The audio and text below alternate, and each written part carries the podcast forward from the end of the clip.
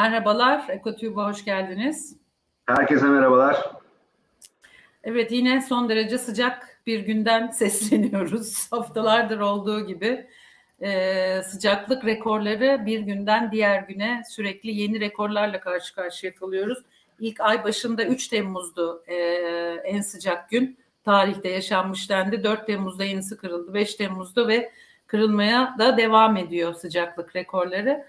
Eş zamanlı olarak bir açıklama geldi. Dünya Meteoroloji Örgütü ve Avrupa Birliği İklim Değişikliği Servisi e, Kopernikus'tan dediler ki Temmuz 2023 dünya tarihinde kayıtlara geçen en sıcak ay olacak. Olacak. Yani büyük evet. ihtimalle tabii birkaç gün daha var. Evet. Tabii ki. Aynen. Resmi olarak şey yapılması için sonrasında şey yapıyorlar. Bütün veriler geldikten sonra. Aynen. Ee, ama bütün yani bunun için çok hani bilim insanı bile olmaya gerek yok Gerek yok. Ee, evet. Gidişat belli yani 3 Temmuz 4 Temmuz'dan sonra daha çok daha sıcak günleri arka arkaya yaşadık. Tabii bir tek Türkiye ile ilgili bir şey değil bu. Dünyanın genel ortalaması. Kesinlikle. Ee, ama e, dünyanın her tarafından gelen haberler de e, benzer. İspanya'dan, başka bütün coğrafyalardan aynı haberler geliyor. Ne yazık ki e, ben bir, bir giriş yapayım e, sonra e, devam edelim. Yani bütün beklen bütün söylediklerimiz ee, daha doğrusu bunlar bizim söylediğimizi her seferinde söylüyorum. Bunlar bilim insanlarının ve araştırma kuruluşlarının, Dünya Meteoroloji Örgütü'nün, e, ulusal meteoroloji e, kurumlarının, e, üniversitelerin hepsinin söyledikleri birer birer fazlasıyla çıkıyor ne yazık ki. Tabii ki bugünkü e, bu Temmuz'daki e, yükselişte a, yani a, normalin de üstünde, beklediğimizin de üstündeki sıcaklık artışını da söylemiştik. E, yine onu bilim insanları söylemişti çünkü El Nino geldi. Küresel bir e, normal aslında dünyanın kendi döngüsündeki bir hareket bu. E, bu hareket e, yani okyanusların daha da fazla ısınmasına e, ve dolayısıyla sıcak havanın e, hani havanın sıcaklıklarının yükselmesine bazı yerlerde aşırı yağışlara bazı yerlerde büyük kuraklıklara ve sıcak hava dalgalarına neden oluyor. E, bu gidişat e, ne yazık ki bütün e, elimizdeki bilimsel verilerde devam edeceği yönünde. Ağustos'u da böyle geçirme ihtimalimiz yüksek. Bu arada bir buçuk derece güvenli ısınma sınırının da e, aşıldığı, aşılmak üzere olduğu da söyleniyor. Normalde tabii büyük ihtimalle El Nino çekildiğinde o orada bir hani hafif bir gerileme olacak ama bıraktığı yerden 1.1, 1.2 gibiydi. Bunun üzerinde bir yerden konuşuyor olacağız. 1.3, 1.4'ten konuşuyor olacağız büyük ihtimalle. E, bunun da e, bu El Niño ile birlikte e, iklim krizinin e, ve emisyonların neden olduğu iklim krizinin e, sonuçları olduğundan en ufak bir şüphemiz yok. Bilim insanlarının da yok.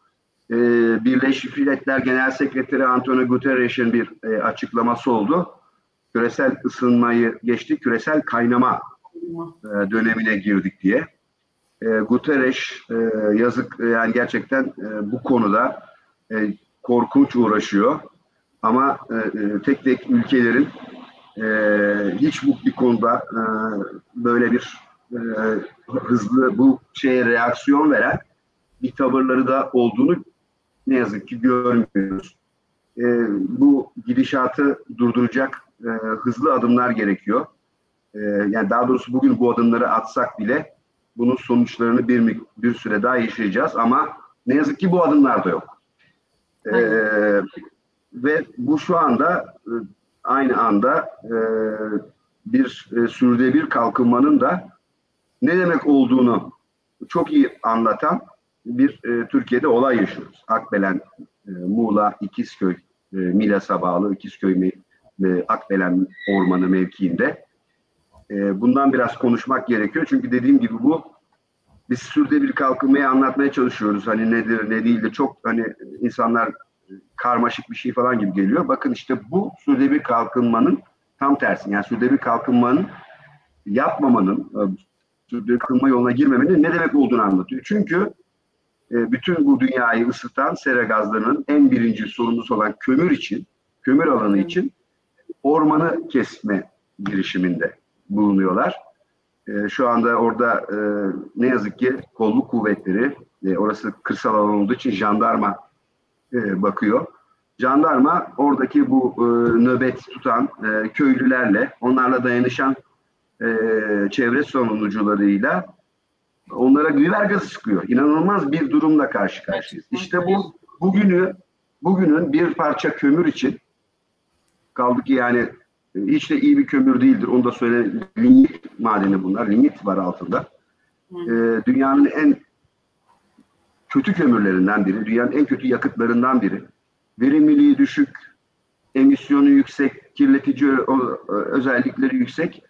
E, halbuki ormanlar ise tam tersi. İşte bizi küresel ısınmayı bir parça tutabilen e, hem kendi e, e, doğal etkileriyle hem de e, bu emisyonları yani karbondioksitleri karbondioksit oranlarını e, belli bir oranda tutmak için yani onlar çünkü onları bedenlerinde tutuyor e, karbona dönüştürüyor karbon yutak alanı diyoruz bunlara biz karbon yutak alanlarını kesip e, onun altındaki kömürü yani emisyonları artıracak kömürü çıkarmaya çalışıyoruz. Bu sürdürülebilir kalkınma bu, bunun tam tersini düşünürseniz işte sürdürülebilir kalkınmanın ne demek olduğunu anlarsınız.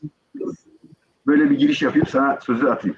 Yani dediğin gibi sonuçta bugün yaşadığımız bu sıcaklıkların da temelinde aslında küresel ısınma, karbon emisyonlarının artması, fosil yakıtları kullanmaya devam etmemiz e, yatıyor ve Akbelen Ormanı da aslında Muğla yıllardır yani 80'lerden beri işte üç termik santral ve bunu çalıştırmak için etrafta açılan maden ocaklarıyla mücadele ediyor. Yani oradaki yerel halk sürekli mücadele ediyor. Chat raporları çıkıyor tekrar öyle oluyor böyle oluyor. Yani sonuçta şu anda en kirli havalardan birine sahip Muğla e, Türkiye'de ve gerçekten oradaki insanlar bununla çok mücadele ediyor. Ama dediğin gibi yani bu mantık bu bakış açısı değişmediği sürece e, neden ısınıyoruz sorusu da çok saçma. Zaten bu meteoroloji örgütü ya da Kopernikus uzmanların hepsi de aynı şeyi söylüyorlar. Yani burada şaşıracak hiçbir şey yok aslında. Sen bu şekilde devam edersen olacak olan da bu. Yani e, hiçbir adım atmayıp hala kömürde direnip hala ormanları yok etmeye e, devam ettiğimiz sürece zaten bugün bu yaşadıklarımızın hiçbiri sürpriz değil. Nitekim Van'da da aynı durum söz konusu. E, orada da Muradiye Şelalesi'nin etrafındaki yüzlerce ağaç kurumuş durumda. Yani bu da tabii ki orada ya HES kaynaklı tabii ki HES demiyorlar ama burada belli ki o da oradaki HES'ten kaynaklı. Yani oraya giden bütün sular e, etraftaki ağaçların e, ne yazık ki çok acıklı bir şekilde yok olmasına neden oluyor. Dolayısıyla yani bu, bu davranışları değiştirmediğimiz sürece yarın öbür gün çok daha korkunç sıcaklıklarla karşı karşıya kalacağız. E sıcaklıklar nedir? Hem yani bir taraftan kuraklık yani bu sıcaklık e çok terledik hadi bitti değil ki sadece. Yani bu gıda güvenliğini tehdit eden işte köylünün e, geleceğini tehdit eden toprağın geleceğini tehdit eden e, su bütün hayatımızı dünyanın sonunu getiren yavaş yavaş da değil son derece hızlı bir şekilde getiren e, gelişmeler bu noktada da aslında gerçekten e, yani konuşmanın da bir anlamı yok. Hala diyorlar ki işte bir buçuk derece sınırını hala kurtarabiliriz, hala zaman var da zaman nereye kadar zaman var? Yani artık işte adam da demiş kaynıyoruz diyor. Küresel ısınma değil, küresel kaynama söz konusu.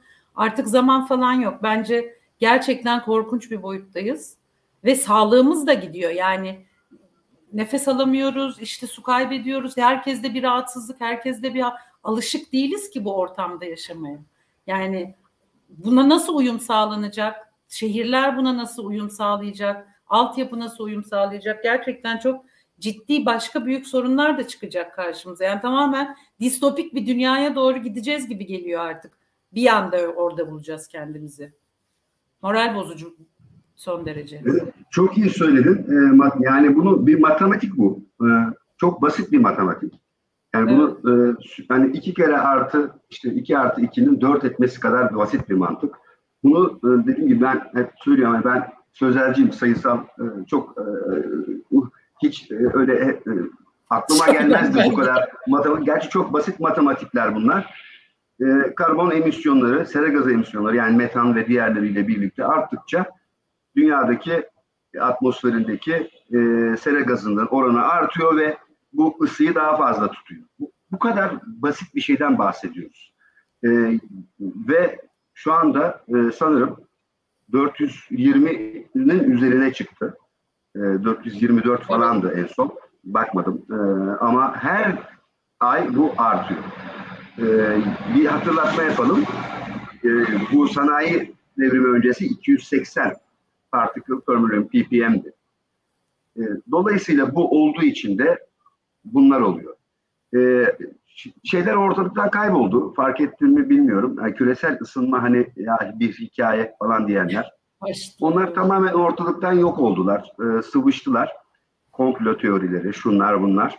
E, işte e, ben hiç e, duymuyorum. E, çok güzel ama görevlerini yerine getirdiler. Gecikmeyi e, bu konuda bir önlem alma konusundaki gecikmeyi, şüpheleri yerine getirdiler. E, ve olanlar e, şunu da söylemek Sadece bak, bak her zaman o zaman da çok soğuk havalar oluyordu ya da çok yağmur oluyordu. Bakın işte küresel ısınma diyorsunuz hani falan gibi. İşte biz de bunu anlatmaya çalışıyoruz. Küresel ısınma bir isimlendirmesi ama bunun asıl gerçek ismi iklim krizi.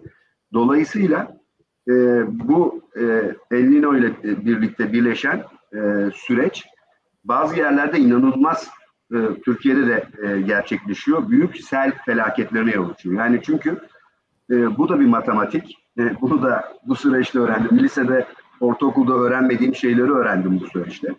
E, o zamanlar da anlatıyorlardı büyük ihtimalle ama ısınan e, yani dünya ısındıkça, hava sıcaklığı arttıkça buharlaşma artıyor. Buharlaşma arttıkça atmosferdeki buhar yani nem oranı artıyor ve bunlar da doğal hani daha normal şekillerde çarpıştığında yağmur olarak düşüyor. Ama şimdi o kadar yüksek oranlara ulaşıyor ki bu.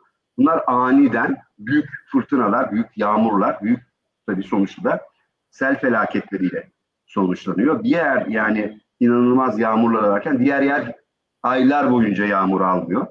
Ee, bütün bütün matematiği bunun çevresinde oluşuyor aslında. Çok basit ve yalın bir şeyden bahsediyoruz. Tabii ki çok karmaşık dünyanın sistemleri. E, ama o kadar karmaşık düşünmeye gerek kalmayacak kadar açık bazı şeyler var elimizde. Dengeli olmak evet. aslında. Dengeyi koymak. Evet. Hani, hani insanlar der ya biraz çok dengesiz biri falan hani ne yaptığı belli olmayan falan hani. Şimdi dünya e, ne yazık ki bizim aktivitelerimiz işte e, sonucunda ve temel olarak da sera gazı emisyonların artışıyla. Geri kalan e, tabii birçok faktör var. E, hani bizim altyapılarımız uyumlu değil, şu bu, bir sürü başka şeyler var. Konuşuruz uyum sorunu. Fakat temelde mekanizma bu kadar basit. Bu daha sıcak oluyor, daha fazla atmosfer ısınıyor. Atmosfer ısındıkça buharlaşma artıyor. Buharlaşma artınca ani fırtınalarla yağmur bir anda iniyor. E, o yağmur toprağın derinliklerine ulaşamıyor. Toprağın üst katmanını sürükleyip ya da şehirlerde seller yapıp denizlere ulaşıyor ve sonra tekrar buharlaşıyor. Yani e, bu normal döngüyü biz anormal derecede hızlandırmış durumdayız. insan e, etkinlikleriyle.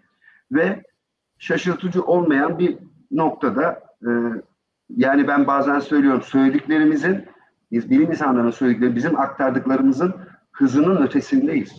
Çok çok evet. korkunç bir şey. Ee, Dolayısıyla yapılması gereken Akbelen Ormanı'ndakinin tam tersini yapmak. Evet. Kömürü yer altında bırakmak, doğalgazı yani doğalgaz bulunduk diye sevinmeyin arkadaşlar. Doğalgaz bulunmasının e, çok kısa bir dönem belki bulunmasının bir size onu da görmüyoruz ama diyelim ki gördük. Onu bizim çocuklarımız ve biz e, daha önce çocuklarımız torunlarımız diyorduk. Hiç öyle bir şey yok. Biz bir fiil şu an yaşayacağız. Ve onun oradan gel, göğe gelen bir gelir var ya, o geliri biz başka başka sağlık sorunları, kentsel altyapıların yıkılması, Aynen. gıda krizi, gıda enflasyonu, sen de defalarca bunun haberlerini yaptık. Dünyada sadece Türkiye'de değil, Türkiye'nin özgün koşulları var ama dünyanın her yerinde gıda enflasyonu yükseliyor. Bunun da temel sebebi İspanya'dan örnek, Portekiz'den örnek verelim yarı yarıya zeytin hasadı azalmış durumda. Yarı yarıya. İspanya dünyanın en büyük zeytin yağı üreticisi. Bu zeytinyağı fiyatlarının yükselmesi demek. Hmm. Bunun gibi her şeyi düşünün. Bu fındık demek. Fındığın fiyatlarının yükselmesi demek. Bu buğday fiyatlarının yükselmesi demek. Hindistan geçen sene biliyorsunuz yaşadığı büyük sıcak hava dalgalarıyla büyük Hindistan ve Pakistan özellikle de Hindistan e, ihra, e, tahıl ihracatını yasakladı. Evet. Yani onun için büyük bir gelirken o kadar düştü ki şeyleri ancak Pirinç kendisine... için de aynı şey söz konusu. Pirinç Nasıl? için de aynı Pirinç için de aynı şey söz konusu. Tabii ki yani bunun bundan kaçınabilecek hiçbir şey yok. Yok. Ee, hani buna e, şimdi dünyada tabii bu ürünlerin bazı hani şimdi ısınan yerlere göre değiştirmesi lazım ama bunlar çok zor şeyler. Bunlar çok büyük planlamalar gerektiriyor. Yani uyum sorunu yani iklim değişikliğinin biliyorsunuz iki katmanı var. Yani iki boyutu var. Bir hani azaltım ve iklim değişikliğinin e, daha da güçlenmesini ya da e, durmasını sağlamak için emisyonları azaltacağız. İkincisi de uyum sağlayacağız diyorduk. Ama gelişmeler o kadar hızlı ki bu uyumun gerçekleşmesi de imkansız halde. Yani biz hangi altyapıyı, e, hangi e, bizim e, ekim dikim takvimimizi e, ya da e, ne diktiğimizi ne ektiğimizi nasıl değiştireceğiz bu kadar zamanda? E, bunların tabii ki hala ikisini birlikte yapmak zorundayız. Ama ilk önce emisyonlarımızı düşürmekle birlikte bizim yutak alanlarımızı koruyacağız. Yani akbeleni koruyacağız. Bundan başka hiçbir çözüm yok. Çünkü o bizi yani orada bakın şu, o ağaçların kesilmesi e, o e, direkt o ağaçlardaki karbonun e, işte daha fazla o tutmasını yok etmek demek ve onun atmosfere karışması anlamına geliyor. Sonuçta o ağaçlar kesilecek ne yapacak? Yakılacak. Tabii. Veya bir yerde çürümeye bırakılacak yine aynı şey. Oradan metan çıkacak. Yani bu dediğim gibi çok basit bir matematik üzerinden e, karmaşık tabii ki boyutları var. Onlar bilim insanları bize anlatıyorlar. Geçen gün Doğan Ay Tolunay, Doğan Ay Hoca ile Profesör Doktor Doğan Ay Tolunay ile bir hani program yaptık. E, şunu çok e, yani kendisi ekosistem hani orman uzmanı hani onları anlatıyor ama bakın kişisel sağlıklarımız için açısından da yani şu anda insanlar aslında bu yüzden ölüyorlar. Aynen. Gerçekten ölüyorlar. Yani yaşlılar ve e, bazı kronik rahatsızlıkları olanlar ölüyor. Ama bunlar bizde Türkiye'de resmi olarak kayda bu şekilde geçmiyor. Başka şey yani işte kronik rahatsızlıklardan dolayı. Ama o insanların ömrü bir 5 yıl, 10 raporları yıl. Pardon sözlü kestim. Bir raporları da vardı galiba 2014-2017. Çok Evet, ciddi evet. bir rakam var. Ölüm rakamı var sıcaklık yüzünden. Milyonlarca. Milyonlarca. Milyonlarca, Yani bunu milyon dünyada evet e, Avrupa'da bu e, sürekli hesaplanıyor. Çünkü bunu artık bir kategori olarak sağlık bilimleri e, bunu e, sağlık hizmeti, kamusal sağlık hizmetleri bunu bir yani bir şeyi var. Yani nasıl Covid'den öldü tıklanıyor. İnsanlar doğrudan Covid'den ölmüyorlar. Başka başka sebeplerle ölüyorlar. Yani Covid bağlantılı e, pandemide ya da başka zamanlarda. Şimdi de bu aşırı sıcaklardan kronik rahatsızlıklı olanlar ve yaşlılar e, ölüyor. Onlar aslında e, o Avrupa'da o olarak şey olarak atılıyor. Sıcak hava dalgası nedeniyle öldü. Bizde bu hesaplanmadığı için biz bunu görmüyoruz. Ya da on binlerce kişi hastanelere gidiyor. Bunların şey hem sağ yani dünyada candan ve sağlıktan önemli tabii ki bir şey yok. Ama bir de bunun iktisadi boyutu var. Şimdi siz orada o kömür ne kadar bir kömür çıkaracaksınız? Ne kadar insanın erken ölümüne neden olduğunuz, ne kadar insanın e, sağlık sistemine, sağlık sistemi yığılıyor. Şimdi gidin hastanelere nefes darlığı, akciğer yetmezliği, başka başka e, şeylerle hastaneler dolu şu an. Ve ne yapıyoruz? Bakın kısır döngüye bakın. Bir tane daha kısır döngü. Bunun için klimaları çalıştırıyoruz. Bunun için vantilatörleri çalışıyoruz. O elektrik nereden geliyor? Yine kömür, doğalgazlı termik santrallerden geliyor. Bakın döngü böyle. Yani bunları biz seninle 4-5-6 program önce belki her şeyi daha açık ve net söylemek, daha sert söylemek e, gerektiğini hani konuşmuştuk. Ve Ama gerçekten zaten ben öyle söylemeye de gerek yok ki. Görü yaşıyoruz yani. Söyleyecek bir şey yok. Ortada artık yani. Gerçekten. Daha acı acı söyleyelim dedik ama zaten söylemeye de gerek kalmıyor yani. Ortada, ortada her şey. Yani e, yavaş yavaş hani tekrara düşmeden bence yavaş yavaş programı bugün böyle kapatabiliriz. Ben öyle düşünüyorum. Fakat kimse gerçekten çocukların yüzüne bakamaz bu, bu şeyde. Ya bu Kesinlikle. bakın biz bu, bunu yaşıyoruz ama bizim çocuklarımızın yaşayacağı bundan kötü bunu düşünün. Yani gaz maskeleriyle ya da başka e, şeylerle mi yaşayacaklar? Ya da bir e, kap yemek için birbirlerini mi çiğneyecekler? Bakın bunların e, bunlar e, dediğim gibi distopik filmler, Mad Max'ler ben hep baştan beri hani bazı aşamaların sonrası Mad Max'tir diye hep söyler yani söylerdim. O zaman hani böyle hani esprili bir şey söylüyormuşum gibi. Bu öyle değil. Bu sistemler e, çöker. Bakın yani bu e, elektrik sistemleri de çöker. Yani bunu böyle anlayalım. Bu sıcak hava durmadan bu elektriğe yüklenme bunun başka başka sonuçlarını da yaşayabiliriz.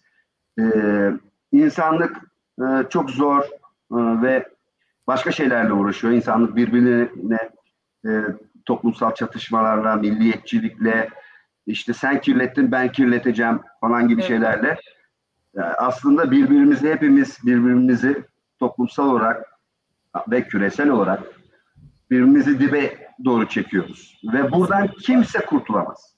En zenginler de kurtulamaz.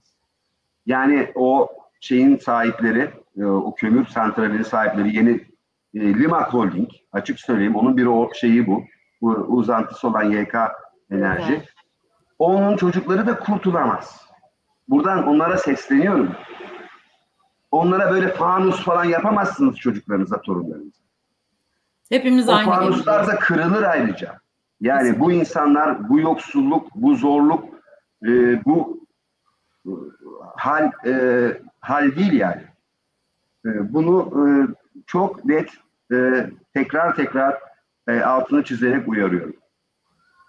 Yani bütün dünya bunu yapmamaktan bahsederken tabii ki kötü örnekler yok mu? Var.